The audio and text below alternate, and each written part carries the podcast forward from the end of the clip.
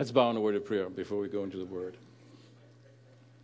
Father, thank you for your love. Thank you for the joyous expression we've already had today in just worshiping you through song and through prayer, through intercession, through confession. Father, we are aware of your presence here.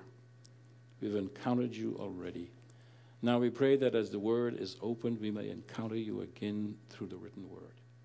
We pray that, in fact, we thank you for the promise that you've given that your word will not return void, but it will accomplish the purpose to which you send it.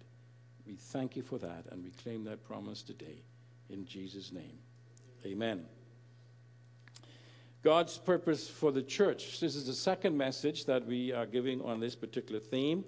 As you know, we do this uh, every year, uh, every other year for sure, in order to remind you of why we are here as a local church. I believe it's very important because I've become very saddened and very burdened by what I see so many churches are doing today in the name of Christ. I really don't think that we're pursuing the purpose of the church. And that saddens me. And I think it's important for us to always be reminded why the church of Jesus Christ is here. Not why a social club is here, not why an organization is here or an institution, but why the church is here. Because I am convinced that the church is here to do something that no one else on earth could do. And that's what we need to focus on. And so I believe that I am following the biblical admonition to stir up your pure minds by way of remembrance. That's Peter's words in 2 Peter chapter 3 verse 1. Last time you were reminded of God's cosmic plan for us as members of the incredible body of Christ. And I want you to really contemplate and think about that phrase. If you have placed faith in Jesus Christ as your Savior, you are a member of the incredible body of Christ. And friends, the body of Christ is incredible. It's not like any other group of people or any group of anything on the face of the earth. The church, the body of Christ, is unique with a unique purpose. Now, you remember the diagram. In fact, if you look at your bulletin, Calvary Bible Church's purpose and mission, we believe it's taken right from scriptures. The overall purpose, what we call the ultimate purpose, is to glorify Christ. Now, purpose doesn't tell us how we do anything, it just tells us what is and what is to be. And that's it, to glorify Christ. That's the end purpose.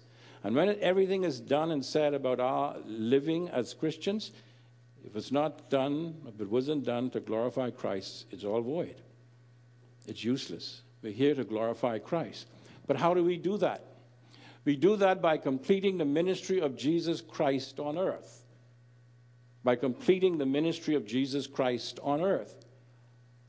This is what we call the, uh, uh, the general purpose of the church. The general purpose of the church to complete the ministry of Christ. Again, it doesn't tell us what the ministry is, it simply tells us that we are to complete that ministry.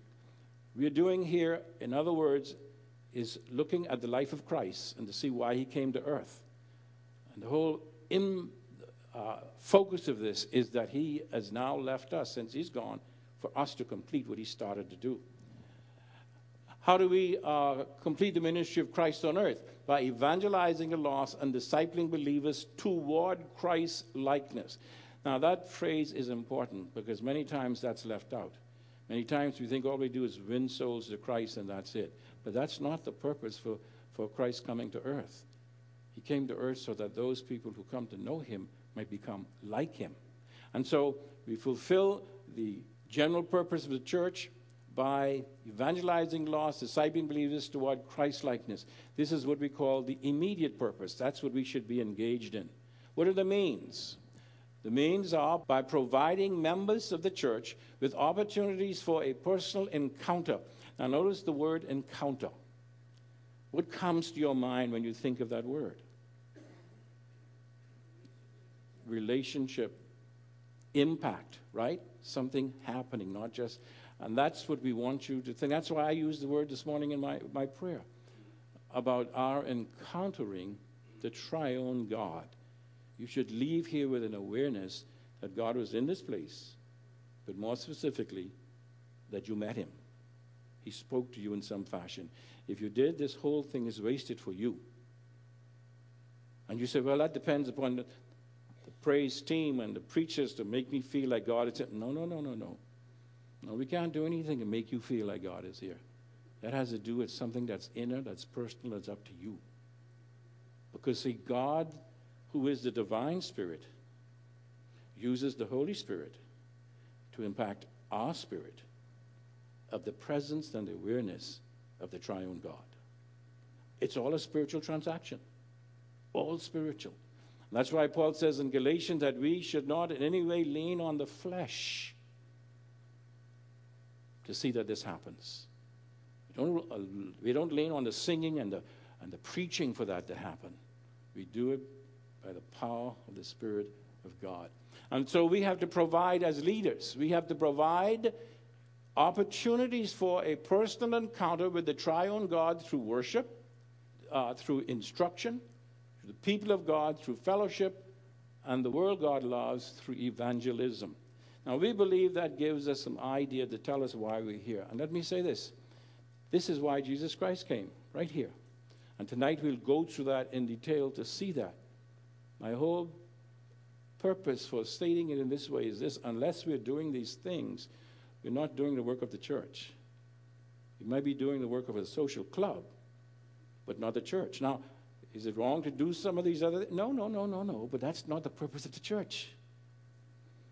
The God has given us the body of Christ, the church, to do something that no one else on this earth could do. It has to do with the Spirit. You understand what I'm saying? And only those who have the Spirit of God indwelling them can do the work. That's important for us to remember. We've got to stop fooling around playing church. We come out, we get all dressed up. Some of us, if I, I say it again, if we don't come dressed up, you think we're not going to church.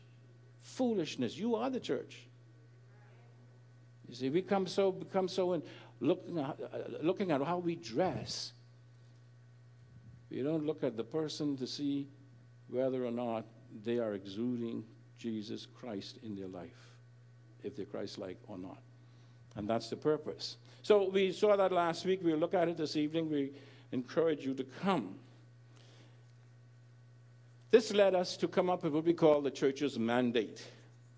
And you have it again. Please read this with me.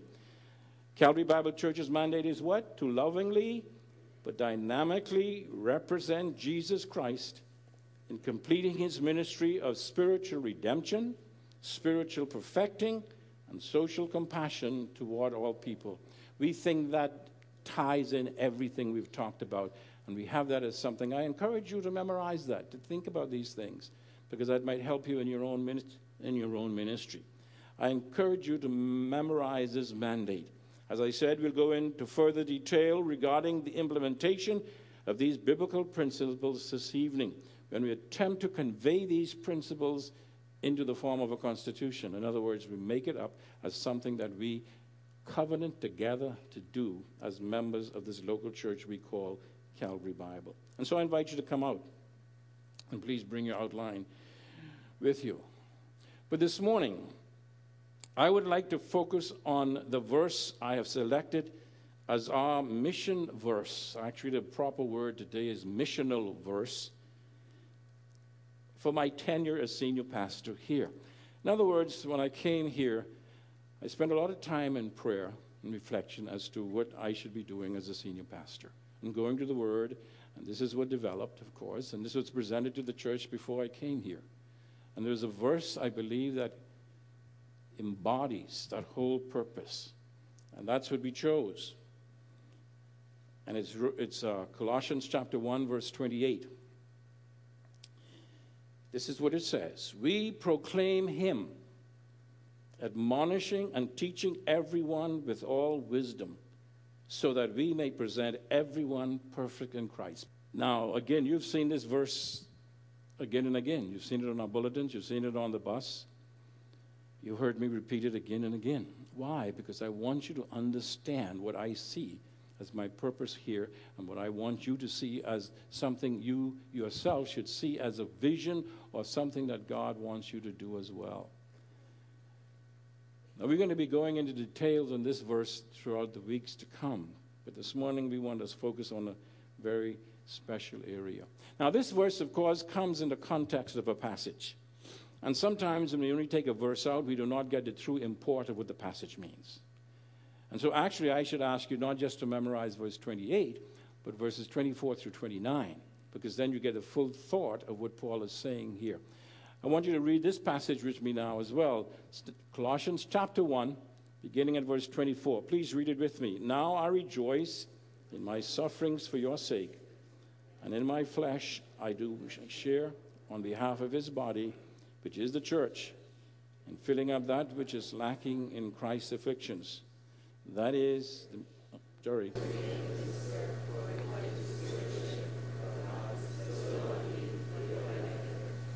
That is the mystery. That's beautiful.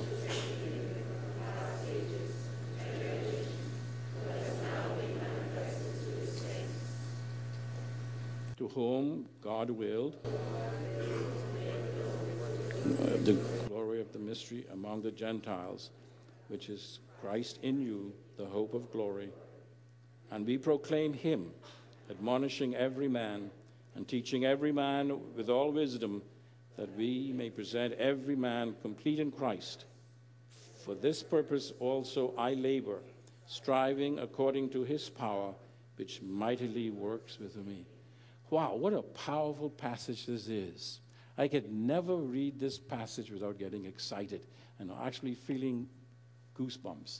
This is a fantastic passage concerning the ministry of the pastor, but the ministry of every individual member of the body of Christ as well.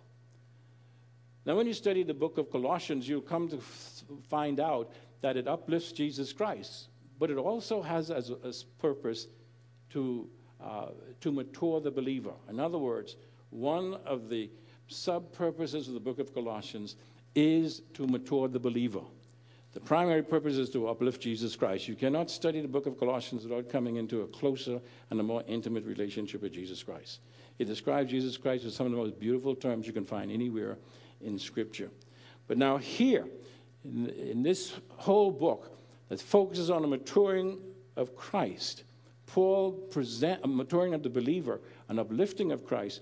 Paul presents some tremendous truths there concerning the Lord Jesus Christ. He talks about his deity in the earlier chapters. He deals about his verses. He deals about his creatorship. He deals his, about the fact that he is the sustainer of his creation. He deals about his sovereignty over his creation.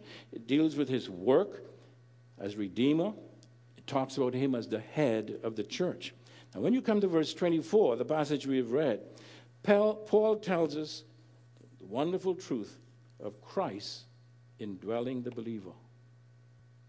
Christ indwelling the believer. He begins by telling them how this truth of the indwelling Christ comes through the Word of God, comes through the gospel, the good news. He explained in the previous verses that the proof of a valid faith in Christ is an ongoing continuings in that faith. In other words, how can man say or know that you are a Christian? Not by you getting up and say, I received Christ 10 years ago. That's not good enough. Men are convinced of your faith in Christ by looking at your life and see what you're doing. And no matter how you talk about walking down the aisle or signing a piece of paper 5, 10, 15 years ago, if your life is like the devil, then as far as we're concerned, you are of the devil. You understand what I'm saying? It's very, and Paul brings that out in this passage. Paul also talks about, about the existence of God. And he says that the, the, the existence of God, the, creator, is evidenced every moment of every day by his creation. It is being preached all the time, day and night, through creation. And now he says also that he, as a servant of Christ, preaches the gospel with the same fervor.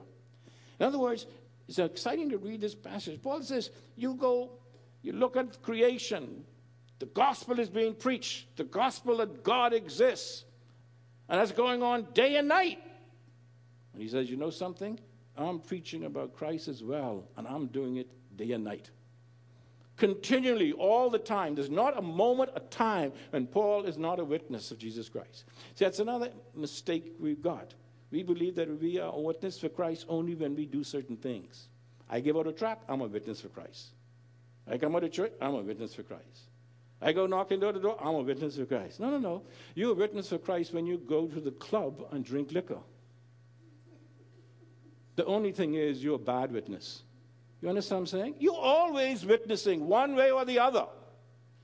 You're a witness for Christ when you are showing your greed, when you're backbiting. You're a witness for Christ, you see. Paul is saying that he is always proclaiming Christ because he's always allowing Christ to live in and through him. And then he goes on to verse 24 to show that such a commitment to the gospel involves personal suffering and sacrifice. Now, those are words Christians don't like to hear today. Suffering and sacrifice? Not Christians. Mm-mm. We're the sons of the king. We're supposed to have everything better than everybody else. No pain. Everything is supposed to be luxurious. We're supposed to have the best in everything. Talking about sacrifice, talking about commitment, giving up some of my good life in order to, not me. Paul says, no, no, no, no. If you're going to be a true proclaimer of Jesus Christ, you've got to expect to sacrifice and to suffer. Notice what he says then in verse 24. Now I rejoice in my suffering for your sake.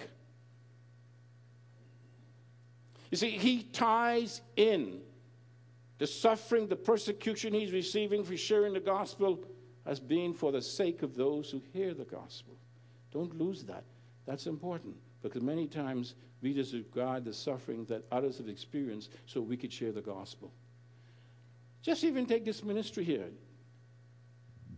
Do you understand even the kind of sacrifice Pastor Earl Reach and his wife had to make in order to get the ministry started? Hmm? You think all of this just sprung up, everything just went good like that, no problems, everybody just open, yeah, yeah, yeah, everything was good. No, no, no. Didn't happen like that. And sometimes you forget that us hearing the good news involves the suffering and sacrifice of others. Paul goes on with that. He says, And in my flesh I do my share on behalf of his body, which is the church. His body which is the church, in filling up that which is lacking in Christ's afflictions. That's an amazing statement. Paul is saying something was lacking in Christ's afflictions, and through his sufferings, he fulfilled it. Now, what does that mean? Does that mean that the work of Jesus Christ on the cross lacked something? And the only way that our atonement could be fully completed is if Paul or someone else did something to make it complete? Far be the thought. That's not what he's talking about. When Jesus Christ suffered on the cross for your sin and my sin, and after he had offered himself as that atoning sacrifice and he knew that God had accepted, what did he say? It is finished. It's not say, well, I've done my part now, somebody else is going to come to. Fi-. No, no, no. It was finished.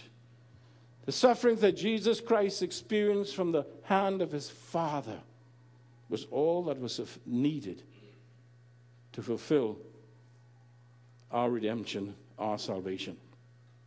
But now, Paul sees his part in preaching the gospel to the Gentiles, to the unsaved, as a definite contribution in getting the gospel to the Colossians specifically. But it was done by him specifically. Now, Paul hadn't gone to Colossians yet. Epaphras is the one who really preached the gospel and started the church. But Paul had preached the gospel to Epaphras while he was in jail. And Paul is saying now that you got the gospel to Epaphras because of my suffering. And I don't want you to forget that. I don't want you to forget that. Like creation, which continually proclaims the existence of a divine being to the combined wonders of the stars and the moon, the sun, the planets, the plants, the animals, and even man himself. So is the gospel preached continually around the world. Through who? Believers in Christ. You and me, right now, you and I are sitting in here and we ain't suffering nothing. Right or wrong? Right.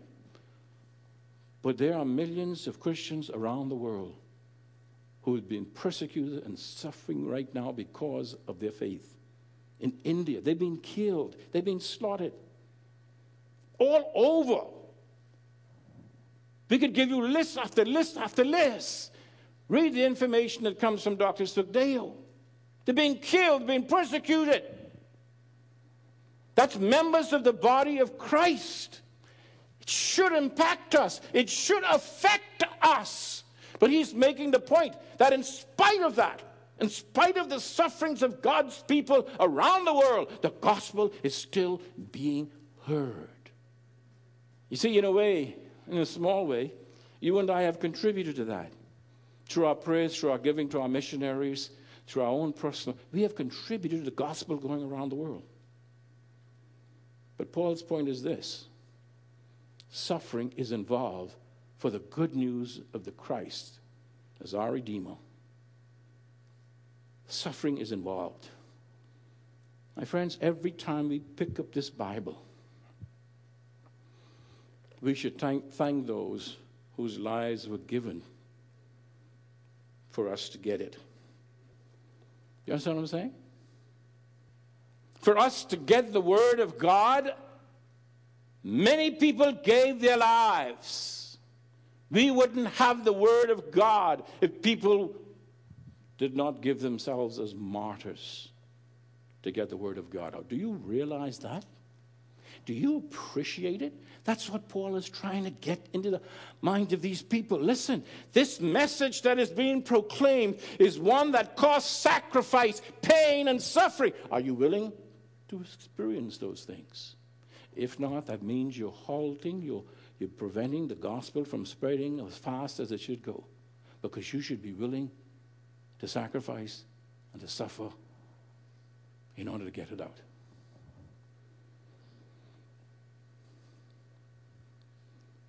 He says, This is an amazing thing. He says, I fill up in my flesh what is still lacking in regard to Christ's afflictions. He didn't say his spirit now. He says it's flesh. He's talking about something physical. I fill up in my flesh, which is still lacking in regard to Christ's afflictions, for the sake of his body, which is the church. Paul is saying that what he suffered personally completed or filled up what is still lacking in regard to Christ's afflictions. It's not, afflictions here has nothing to do, nothing at all to do with redemption. It has to do with getting the message of redemption out. That's what this is all about here. Now, Paul says, I am suffering. How, how, how could Paul say this? I, fill up, in my flesh, which is still lacking in regard to Christ's afflictions. And one of the things you'll find as you do your Bible study, this word here in the original for afflictions is never used to describe the death of Jesus for our sins. The word afflictions is never used. It's always used in association with pain that comes from man on man. And so, what is being referred to here is how man inflicts pain upon another person, in this case, upon Christians for spreading the gospel. All right? Now, here's a truth that is often overlooked here Jesus is still being afflicted by man even though he's in heaven. Jesus is still being afflicted by man, even though he's in heaven. Take Paul again. Do you know one who caused more affliction upon the people of God than anyone else during Paul's day? It was Paul. He went into houses and dragged them out and persecuted them and even killed them. He was a persecutor of the church. That's why he called himself the greatest sinner. But then, on his way to Damascus, Jesus Christ met him on the road. He was struck down. You remember that story? And then the risen Christ, the first word, words he said to Paul was what? Saul, Saul, why do you persecute the church? Did he say that? Why do you persecute me? He was identifying himself with the people of God. Saul, who were you pulling out of the house and persecuting and beating and whipping? It was me, the Messiah, the promised one, the anointed one, the one that all the Jewish people were looking forward to. That's the one that you're pulling out and beating. Jesus is identifying himself with his body on earth. And now he could say, I rejoice in my sufferings on your behalf. Why? Because I do it for the sake of the body. That's the Apostle Paul. He could glory in that now. Why? Because he realized that what he suffered for the sake of the people of God, he was suffering for Jesus Christ himself. Because although the head is in heaven, his body is on earth. Man cannot get at the head in glory, but he can get at the body. But you see, one of the things that Paul is addressing here uh, on the side, as it were, is that sometimes some of God's people hiding from the pain and the suffering to get the gospel out. And so they're in the neighborhood and they're not sharing because, man, I get you. Them people are going to laugh at me. See, laugh at me. Now put it the other way around. Suppose you realize yourself as a true member of the body of Christ, and when you speak the gospel, you're representing Jesus Christ. They laugh at Christ. You should rejoice in that. Why? Because Jesus says that what they did to me, they're going to do to you. See, Paul is trying to show them something wonderful here. Paul is trying to show them that Jesus is still on this earth.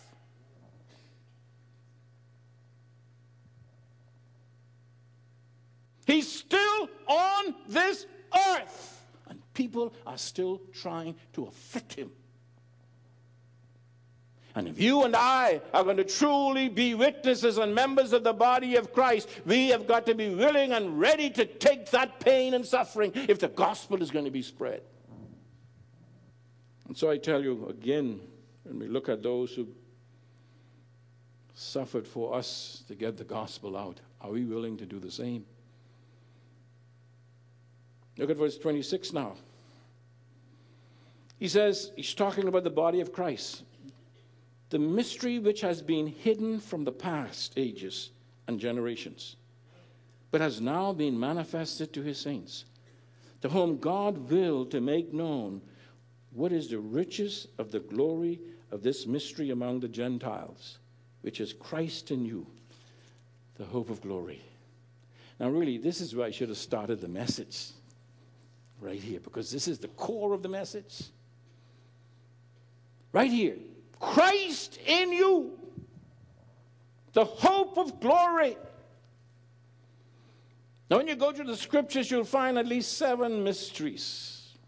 Some others the mystery of the kingdom, the mystery of the church, the mystery of iniquity, the mystery of godliness, the mystery of God in Christ, the incarnation, and now we have the mystery of Christ in us.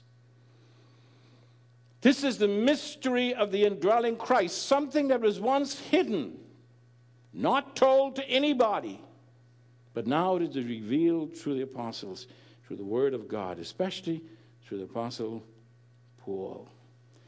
What is the message? What was the message that Paul was proclaiming? Somebody said, well, he's proclaiming Christ died for us. Glorious message. But Paul is saying in this passage, when it comes to maturity, that's not the message to focus on. What is the message? The message that Paul proclaimed was Christ in you. Christmas Christ with us, Emmanuel, God with us. That has to do with salvation. You go to Calvary. He died in our place. He died for our sins. That's Christ for us. But now, when we come to Pentecost, we have the message that is to be for this age. What is it?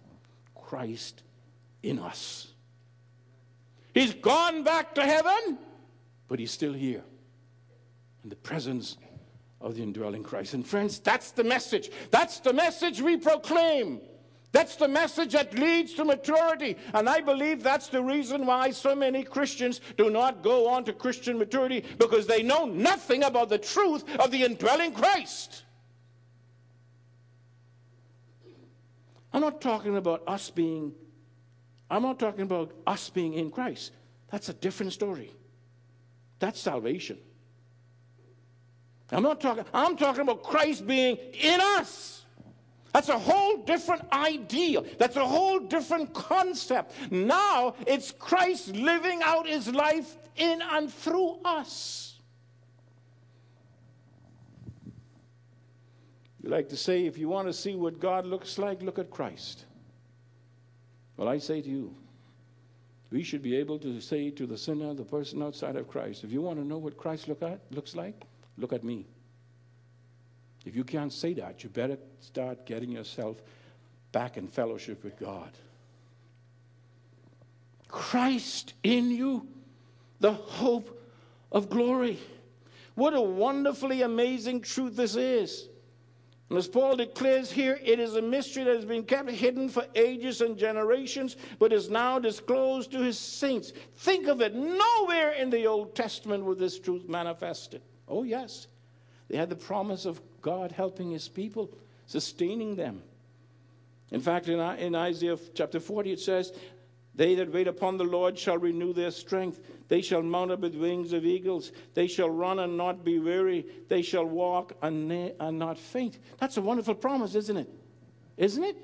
But nowhere in the passage it tells you how he's going to do it. Nowhere.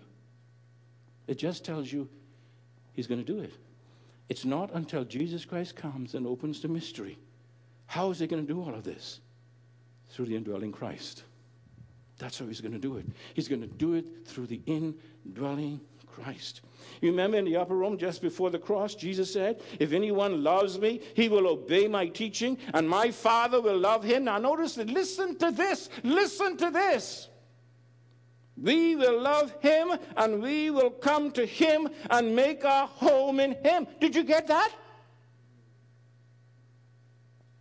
The triune God will indwell the believer. The Father, the Son, and the Holy Spirit. The triune God indwells the believer. That's the mystery. That is the message we proclaim that God lives within the believer. Our identity has changed. And we're going to be developing this in the weeks to come. Christ with us, Christ for us, Christ in us, Christ through us, Christ by us, Christ as us. But it begins here with Christ in us. Paul describes this divine indwelling as the glorious riches and the hope of the gospel. The glorious riches and the hope of the gospel. What is he talking about? He's talking about Christ living within us. Christmas, the gift of the Son. Pentecost, the gift of the Holy Spirit. That's a step forward, even further than the cross, than, than, than, than, um, than Bethlehem. Because now the triune God, the triune God lives within us. Don't let's lose the emphasis here. It's the content of Paul's proclamation of the one's hidden mystery. What is it? Christ in you, the hope of glory. My friends, this is an amazing, wonderful, fantastic message hidden throughout the ages until Jesus chose Paul to make it known. It's not a message only about the death and resurrection, as essential as these topics are, but now it is revealed that Christ indwells us. And this is the mystery that Paul himself proclaims. And that's the message I am committed to proclaiming as well. Someone has said about this, and I quote The world knows nothing about the greatest, most revolutionary mystery that has ever taken place in history. The popular television programs, the news documentaries and commentaries, sitcoms, movies never mention it. It is never taught in the great universities. Secular wisdom, New Age movements, world religions are not aware of it. You find it only in the good news of Jesus Christ. The most basic thing about Christianity is that through the death and resurrection of Jesus Christ and the coming of the Holy Spirit, Jesus himself indwells the believer in Christ. Did you get that? If you truly get that, you cannot leave here the way you came in today. You'll watch what you do with your body because the triune God indwells it. I say again the message Paul proclaimed that leads people to Christian maturity is that Christ now lives within the believer. This is the message he says leads to Christian maturity. Listen to some of these passages that teach us truth. And I go through quickly, we'll develop them more in a later time. John 14 20. In that day you shall know that I am in my Father, you and me, and what? I and you. 17 22. The glory which thou hast given me, I have given to them, that they may be one just as we are one. I in them, and thou in me, that they may be perfected in unity, that the world may know that thou didst sent me, and didst love them, even as thou didst love me. Do you see what he's saying? He's saying that one of the sure methods that we could use in our evangelism to persuade people that Jesus Christ loves them and Christ died for them is to allow the indwelling Christ to live through us. Isn't that amazing? John 14 20 actually teaches that the triune God lives within us as believers. This is, a, this, is, this is a different message with a different connotation than the message that teaches we are in Christ. Perhaps I can say it in this way. We being in Christ relates to the security of our salvation. However, Christ being in us relates to our life after salvation. Remember what Paul says? Having been saved by his death, how much more shall we be saved what? through his life living in me. See, sometimes when we look at salvation as coming that we're saved from hell, Paul is looking at salvation as a life that manifests the person of Jesus Christ. 2 Corinthians 13, test yourselves to see if you are in the faith. Examine yourselves. And that's my challenge to each one of you here today. No, yeah, man, I, I saved long time ago. I had my name on this paper long time ago. Well, I say the same words to you that Paul says to Corinthians examine yourselves and see whether or not you be in the faith. Or do you not recognize that uh, this about yourselves, that Jesus Christ is in you, unless indeed you fail the test? In other words, he may not be in you at all. Look at your life. Don't look at when you signed the paper. Look at your life. Has it changed? Not if you're a member of Calvary Bible Church. No, no, no, no. Are you a member of the body of Christ? You could be a member of Calvary Bible Church and not be a member of the body of Christ. Now, we try not to make that happen, allow that to happen, but sometimes it can. Examine yourself. That's what he's saying. Would you dare to do that today? to examine yourself to see whether you're a Christian or not? By the life you live? By the attitude you have? Even by the places you go, the things you read? Romans 8. You are not in the flesh, but in the Spirit. If indeed the Spirit of God dwells within you. In other words, if the Spirit of God dwells within us, we should manifesting more of the Spirit than of the flesh. But if anyone does not have the Spirit of Christ, he does not belong to him. And if Christ is in you, though the body is dead because of sin, yet the spirit is alive because of righteousness. But if the spirit of him who raised Jesus from the dead dwells in you, he who raised Christ from the dead will also give life to your mortal bodies through his spirit who indwells you. What, what, what more needs to be said? The indwelling or the incarnation of Christ within the believer is the guarantee of our salvation. In other words, if you don't have Christ living within you, you're not saved. And just saying it is not enough. It's being seen in your life. That's the point. Let me show you, read another passage of scripture. John 14, 16. I will ask the Father, and he will give you another helper, that he may be with you forever. That is the Spirit of truth whom the world cannot receive because it does not behold him or know him. Notice it. But you know him because he abides in you and he and will be in you.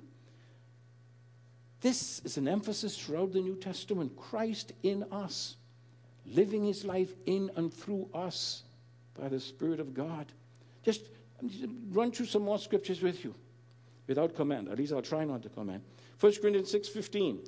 Do you not know that your bodies are members of Christ? Shall I take away the members of Christ and make them members of a harlot? May it never be. Well, I'd love to comment on this one. But do I need to?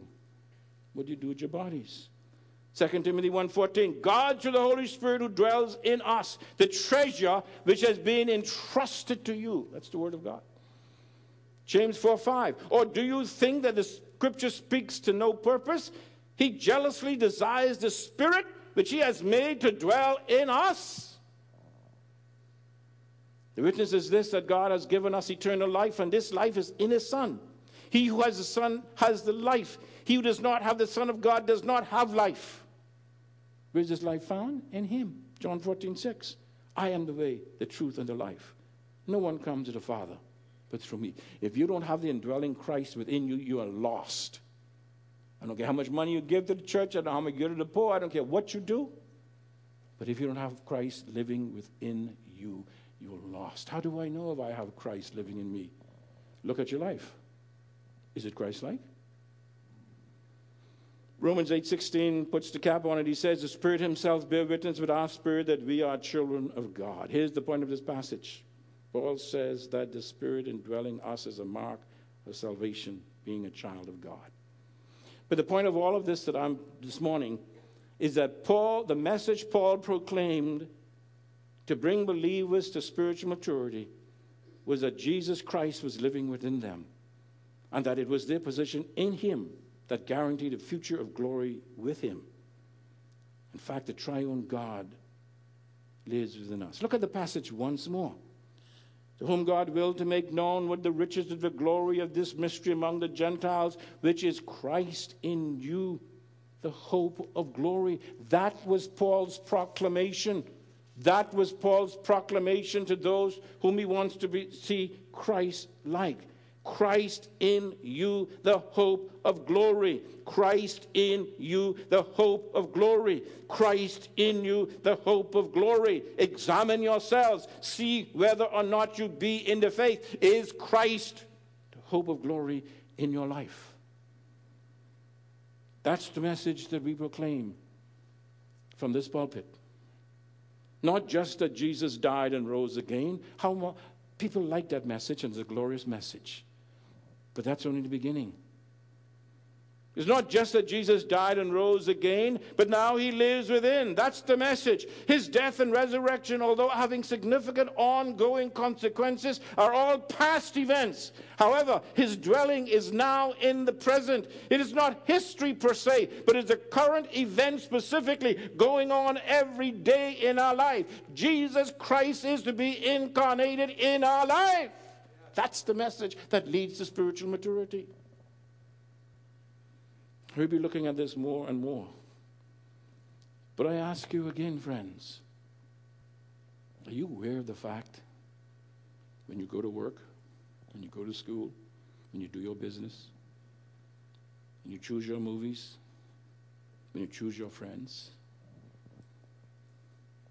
that Christ, the hope of glory, is within you?